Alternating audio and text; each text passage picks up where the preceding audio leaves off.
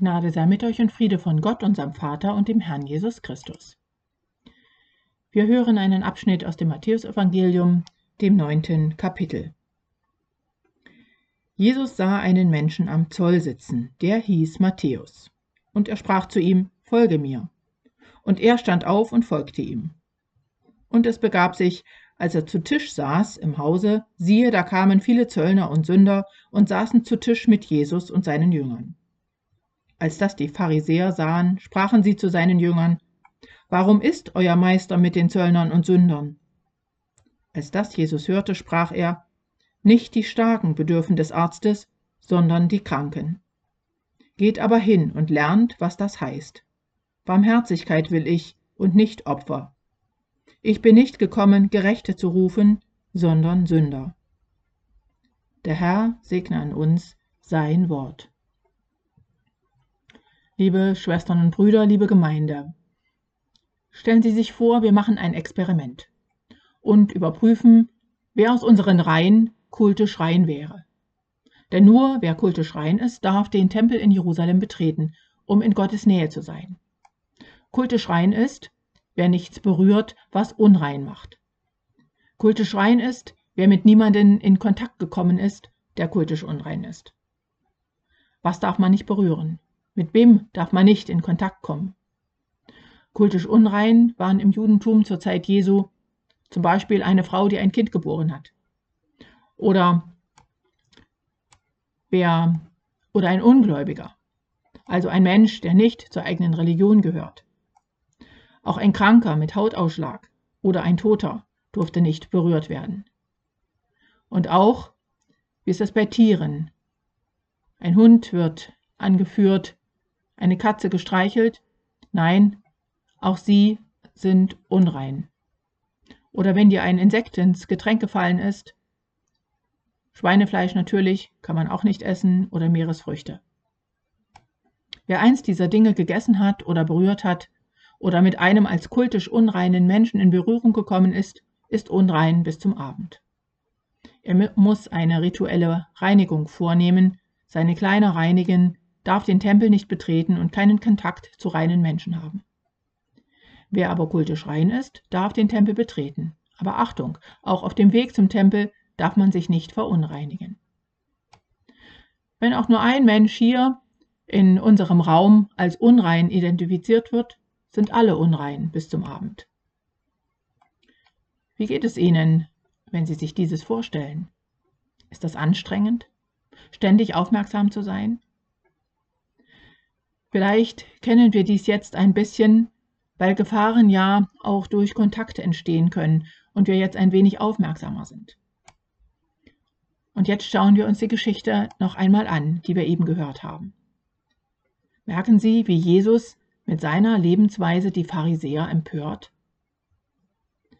Die Pharisäer stehen für alle, die die Bibel, die Torah sehr ernst nehmen denen wichtig ist, dass sie genau befolgt wird. Die Zöllner, die sind unrein, ganz klar. Sie haben Kontakt zu vielen Menschen, eben auch zu den Römern, die ja nicht jüdisch sind, also Ungläubige, also unrein. Sünder, das ist im Grunde der Ausdruck für alle, die in irgendeiner Weise unrein sind. Jesus, er ruft nicht nur den Matthäus vom Zoll in seine Nachfolge, sondern er ist mit ihm den anderen, seinen Kollegen und denen, mit denen sie in Kontakt sind. Eben alles Sünder. Jesus kann dabei gar nicht rein bleiben. Dabei ist er doch Rabbi, ein Vorbild. Er sollte die Torah in Ehren halten. Können Sie das Entsetzen verstehen? Oder wenigstens die Fragen der Pharisäer. Jesus, warum machst du das? Das können wir nicht verstehen. Er widerspricht allem, was für eine gute Gottesbeziehung wichtig ist. Der Tempel ist ja das Sinnbild für die Nähe zu Gott. Dort, in einem reinen Gottesdienst, dürfen sie sich Gott nähern. Wenn sie Gott opfern, ihre Gebete sprechen, aus der Torah Gottes Wort hören und gesegnet wieder nach Hause gehen, dann ist alles in Ordnung. Die Pharisäer, sie stehen für diejenigen, denen die Bibel so wichtig ist, dass sie sie quasi wörtlich nehmen. Kein i-Tüpfelchen darf vernachlässigt werden. Diese Menschen gab es nicht nur zur Zeit Jesu. die gibt es überall, zu jeder Zeit, auch heute. Falsch daran ist nicht, dass Sie die Bibel ernst nehmen, dass sie Ihnen wichtig ist, dass Sie Gott gefallen wollen und alles dafür tun, um Gott nahe zu sein, sondern dass Sie das, was Ihnen dabei am wichtigsten ist, aus dem Blickfeld verlieren. Sie konzentrieren sich auf die Hülle und vernachlässigen damit den Inhalt. Sie bewahren und pflegen und vergolden das Gefäß, aber der Inhalt, der geht ihnen dabei verloren. Denn das Wort Gottes, es ist ja zum Guten da, zur Besserung, zur Förderung der Menschen. Die Tora will den Menschen helfen, gut und sinnvoll zu leben und sie nicht gängeln. Die Gebote sollen das Zusammenleben regeln, aber nicht verhindern. Eins der zehn Gebote ist das Sabbatgebot. Immer wieder wird diese Spannung an dieser Stelle deutlich, so auch hier. Ich möchte aber auch einmal das Anliegen der Pharisäer würdigen, Gott und die Bibel ernst zu nehmen. Denn man kann auch auf der anderen Seite vom Pferd fallen, nämlich gar nichts mehr ernst zu nehmen. Manche meinen, Jesus hätte die Tora aufgelöst. Das stimmt nämlich nicht. Im Gegenteil, er hat sie sogar an manchen Stellen tiefer ausgelegt, als es üblich war. Man könnte sagen, sogar verschärft. Denken wir nur an das Gebot, niemanden zu töten. Jesus sagt, auch wer seinen Bruder beschimpft, ihn also beleidigt hat, hat dieses Gebot schon gebrochen. Wenn wir daran denken, wie viel Unheil geschieht, weil Menschen andere beleidigen, indem sie einfach irgendetwas über sie verbreiten, also Fake News, das ist ja heute so einfach. Ein Mensch ist leicht auf diese Weise ruiniert. Jesus wehrt sich streng dagegen. Er macht deutlich, welch zerstörerische Gewalt darin liegt und verurteilt dieses Verhalten zutiefst. Aber zurück zu unserem Text. Jesus ruft Matthäus in seine Nachfolge. Und Matthäus, er macht's einfach. Damit verändert sich natürlich sein Leben und zwar radikal.